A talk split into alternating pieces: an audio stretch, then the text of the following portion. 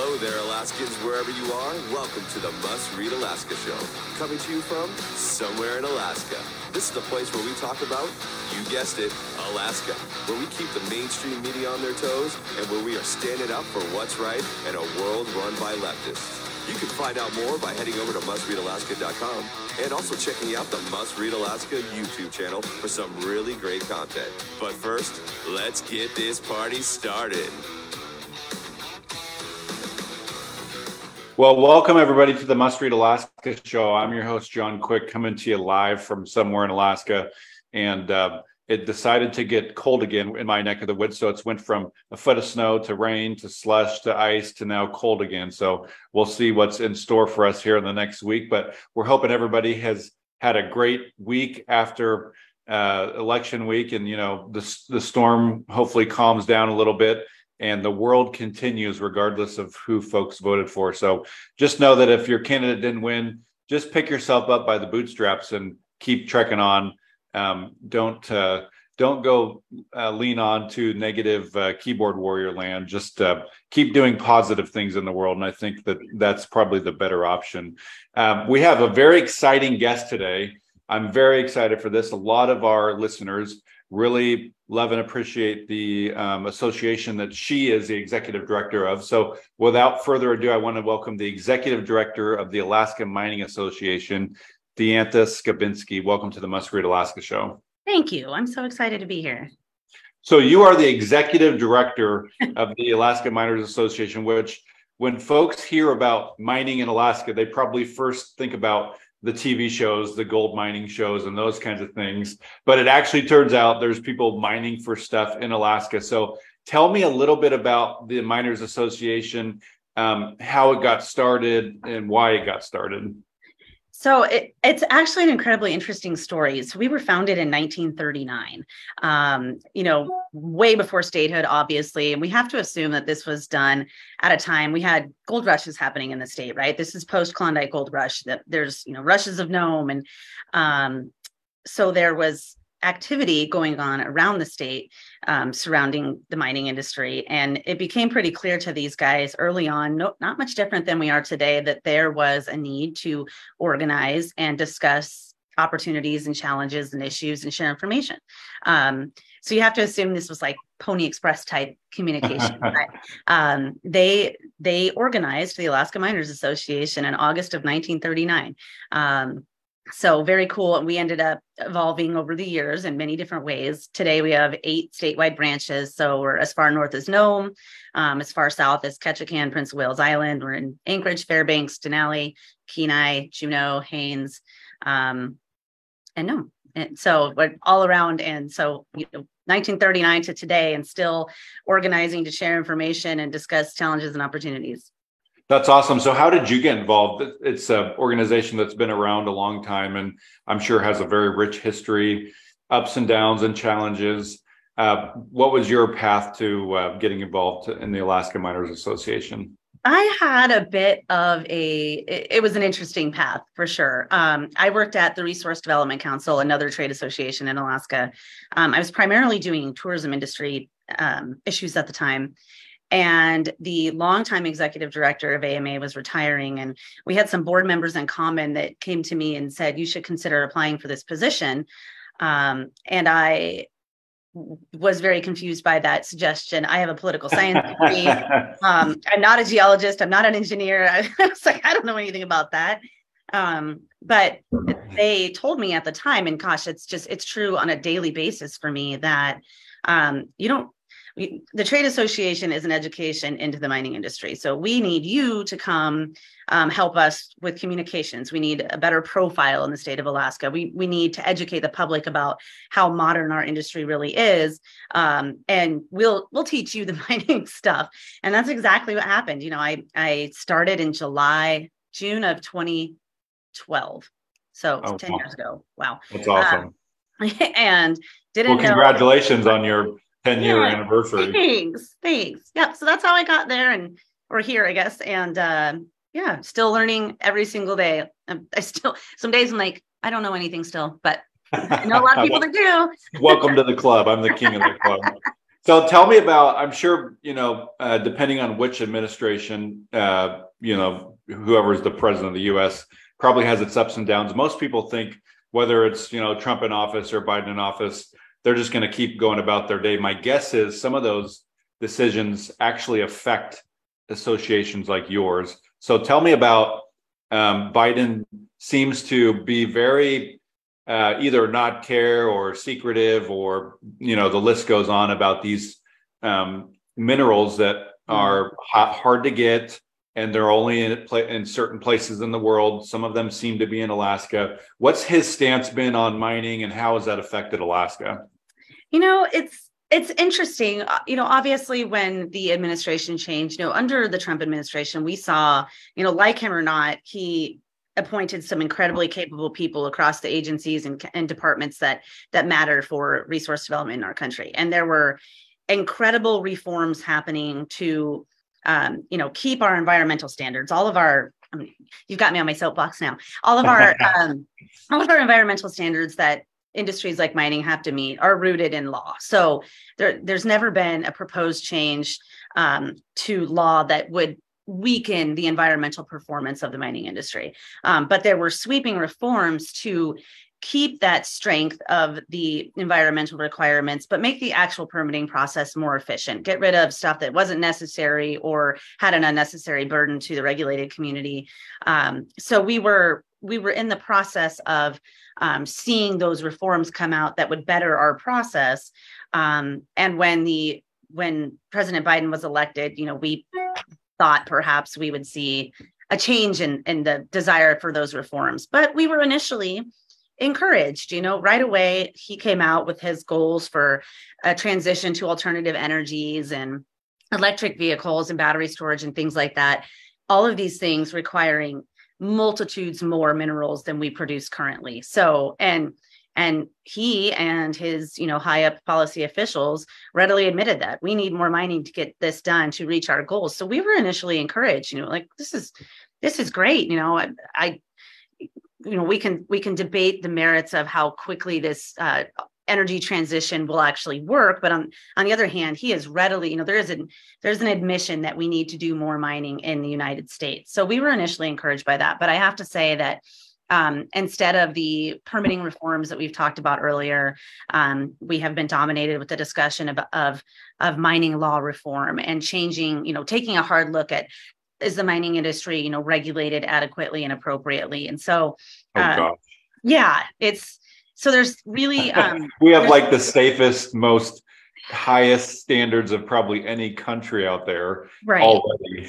And there are there are you know policy directives underway to kind of turn our system you know up just completely you know turn it on its head. And so it, it not at all consistent with the goals the administration has outlined. Um, we've been really trying to push and highlight that that you know if you want to completely overhaul is the word that has been used um, how mining is permitted in the united states you're going to take a bigger step back than anything you're trying to do from you know getting more domestic mineral production. So um, that's pretty that's pretty discouraging. I'm not even sure if i answered your question in my in my tirade there. So how does somebody you did how does somebody um, make a practical difference? Because that seems like a daunting task. You know, the president of the United States decides that we're overhauling mm-hmm. with probably little to no producers in the room helping him make that decision.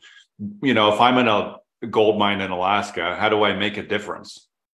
You know, I think we just have to communicate, communicate, communicate, and we are starting to see some changes in, or or some meaningful um, responses and meaningful feedback on on the communication. You know, things about trans, you know, transforming our our way, our dependence on minerals to to achieve these goals. You know, the num- the number one highest mineral needed to, in electrification is copper. Um, we don't produce enough of it. Cobalt is another big one. Right now, we are buying it from places where there are literally five year olds working in cobalt yeah, mines. There's no standards where we're buying no it. standards. I mean, environmental standards, God no, but it goes worse than that. I mean, there are human rights issues yeah. associated with where we're getting some of them, and that matters to people. You know, even if they're not sure how they feel about the mine that's located near their community, they don't want to see mining happening with no standards, with you know treating small children really poorly. So the, those kinds of things, you know, we are starting to make a difference in terms of opening eyes of yes, we do it. We do an exceptional job here in Alaska, but also look at all the benefits that come from it. Look at the jobs, look at the revenue and that kind of thing. Um, so miners are optimistic by nature, but I do think that it, people that are not readily familiar with the mining industry are starting to realize that we probably need to do this closer to home. Yep. So let's talk for a second about Pebble Mine. It's been, you know, if there's one, if there's one thing that the every average person has heard about mining in the last 10 years in Alaska, it's Pebble Mine, right? It keeps coming right. up. Um, it, uh, when Walker was uh, the governor, he kind of squashed it, and uh, th- at least that's kind of the layman's terms way of understanding it. And Dunleavy is definitely open to it, having that public process. It seems like in having a fair shot yeah. of having a chance to become a a, a mine that is producing uh, material materials. What's your guys' take on Pebble Mine, and do you think it has? Is there any hope for even just a, a fraction of the original idea to come to fruition? Um, I think so. So I will you're absolutely right. First of all, when you talk about mining in Alaska, I picked my son up from school like two weeks ago for an, a dentist appointment. And um th- there was like the office was really hectic and they apologized to me and I was like, oh God, no, you should see where I work. This is nothing. She's like, well, where do you work? And I said, oh, I, I work at a trade association for the mining industry. And she's like, oh, Pebble. mm-hmm. um, you know but for better or for worse the the um, common knowledge of the pebble issue has really highlighted um, what we have said for over a decade now and it pains me to say that um, that the having the process in our country the permitting process be fair and reasonable and according to science and law is so important. And AMA's position has always been that a resource development project like a mining proposal has to be objectively evaluated. And we saw a, a you know we saw a preemptive veto from the EPA in 2014 um, then saw litigation saw EPA come back withdraw its preemptive veto on the account of Pebble would put forth a permitting application um, they did so. They went through a lengthy environmental impact statement process. Um, ultimately, over you know, for dozens and dozens of agencies and and permitters, permitters excuse me, involved. Um, ultimately, there was an EIS produced. Um, remember, EISs are thousands of pages. They oh, take yeah. ample years. They have uh, multiple subject areas. They have every agency you could possibly dream up of and every acronym involved in putting an EIS together. And ultimately, an EIS was produced that concluded that the mine could be built without harming the fishery. Which um, is a, is a that that seems like a miracle compared to what some of the environmentalists were telling the public. absolutely, absolutely, and I mean it, it it was it's a it's a modern engineering marvel no question. I mean it is so technical and detailed and you know the the mining proposal is is technical.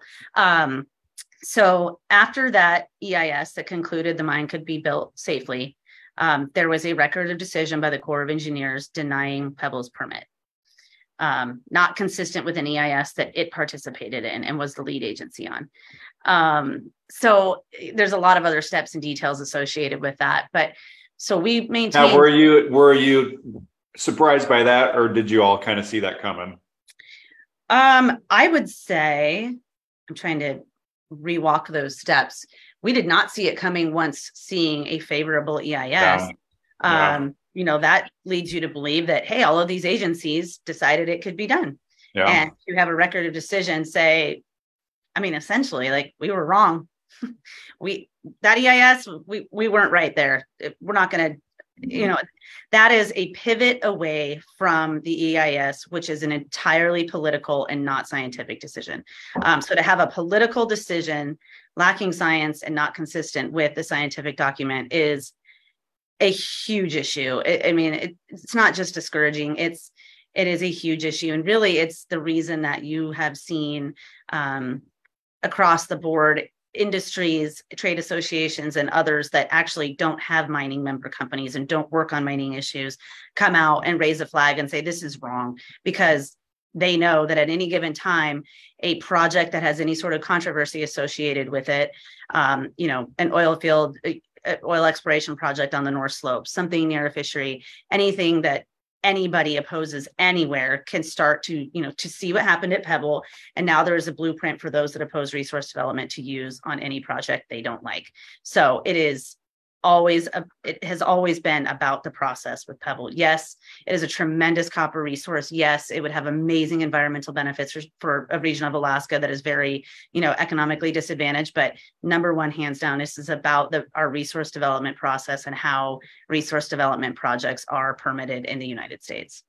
So do you think there's a sliver of hope of it still potentially happening?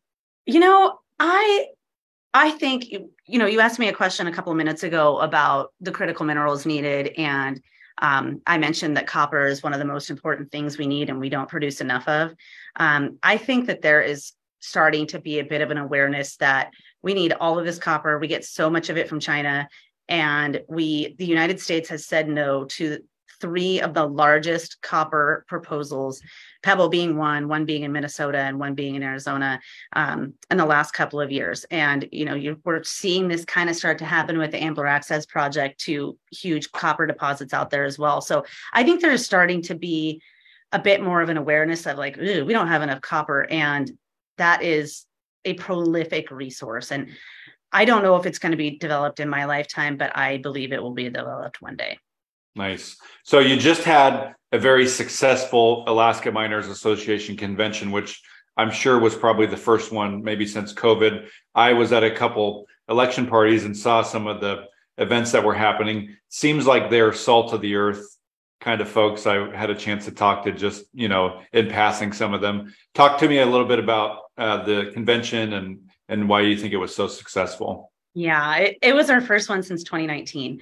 Um, we they're held in November when when they're held, um, and so our last one was November 2019, and um, we had you know it was pretty evident early on in 2020. You know, we all can remember where we were in April or May, and it's like no way are we having a convention this year. And we had what we thought was a once in a lifetime virtual convention. Like, thank God that's behind us. We'll never have to do that again. and then in 2021 we had to cancel it again which was heartbreaking and unexpected. Um, so to be able to come back and do this one people were so ready. Um, a, a, lot of people last monday saw each other for the first time in three years. We've been on zooms like we are right now.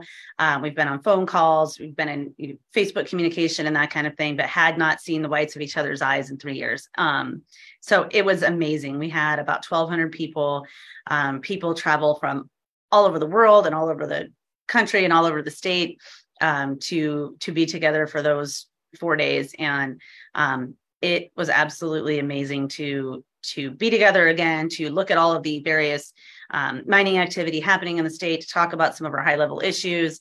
Um, it's always incredibly nerve wracking to have it take place the same week as the election.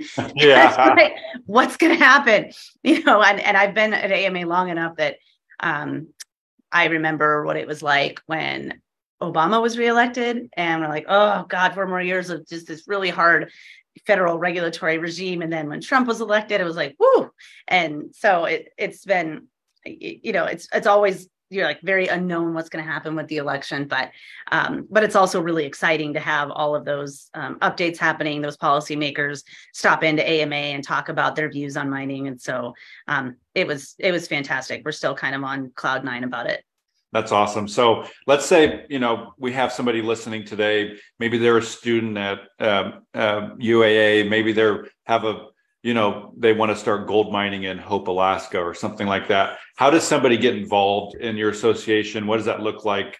I know you have uh, memberships all the way from student to somebody that's like you know a corporate entity that's you know producing a lot of minerals. So talk, talk to me a little bit about that. So um, first of all i would definitely go to our website and get this information. But um, we have branch meetings on Friday mornings around the state in Anchorage, Fairbanks, and Juneau um, for an hour. And the local members of the local chapters come in and sit in the room and talk about anything under the sun related to mining. Um, and that is a great way to get contacts to learn more about the industry. And you know those those meetings, those membership meetings, really do build a, a presence for young people in Alaska. Um, so our website is alaskaminers.org. Um, it has the schedule of the meetings that you can um, come to and get involved in and that kind of thing. And really, um, any young person or any any person that's not already, you know, absorbed in our industry but is curious. I guarantee you the miners are the most welcoming open armed people. They will give you all the time in the world. Trust me because this happened to me. I lived it. Um, they have all the time in the world for you to sit there and talk about mining educate you on anything that you're willing to listen to. Um, if you meet a meet a miner you're going to have a friend for life. Yeah my family and i went to hope we go to hope a lot in the summer and we met a uh, you know just kind of like a miner that does it for fun and he showed my kids all of his equipment and showed them how to do the gold thing. And you know somebody i'd known for maybe five minutes and they they were just so excited to show the process of taking a bunch of dirt from a riverbed and, and developing it into gold. So i agree they're definitely the salt of the earth folks. And we wish you nothing but success. Must read alaska is a big fan of the alaska miners association. Our folks that read uh, listen and watch uh, must read alaska are big fans of what you do so we hope and wish for nothing but success for for you. Do you have any last minute things before we head off here that you want to make sure you share? No, I just I really appreciate um, you giving me the time today. I just would encourage. Um, I know you, everyone that listens to you guys is probably already aware of this, but just um, pay pay attention and take the time to research both sides of an issue. Um, and I think you'll find that mining industry really does have a responsible track record track record here in Alaska and really enjoys being your neighbor. So um, I just appreciate all that Must Read Alaska does to cover our industry and to support our issues and our causes. Awesome. Well, the uh, mining in um, in the USA probably has the highest standards anywhere around the world, and so I always find it funny when folks uh, don't want to have a mining project, but they want to drive around their Prius and wear uh, their Patagonia sweatshirt. Yeah. But you know, that's for another topic. I guess you get to have it both ways. Well, I, w- I want to thank you for joining us. Uh, very informative, and we wish you nothing but success. Uh, for folks listening in, tomorrow I'm going to have Mayor Rodney Dial on and then Donna Arduin on Friday. So you want to tune in there. Oh. Until next time, I'm John Quick from somewhere in Alaska. Thank you so much for joining us today.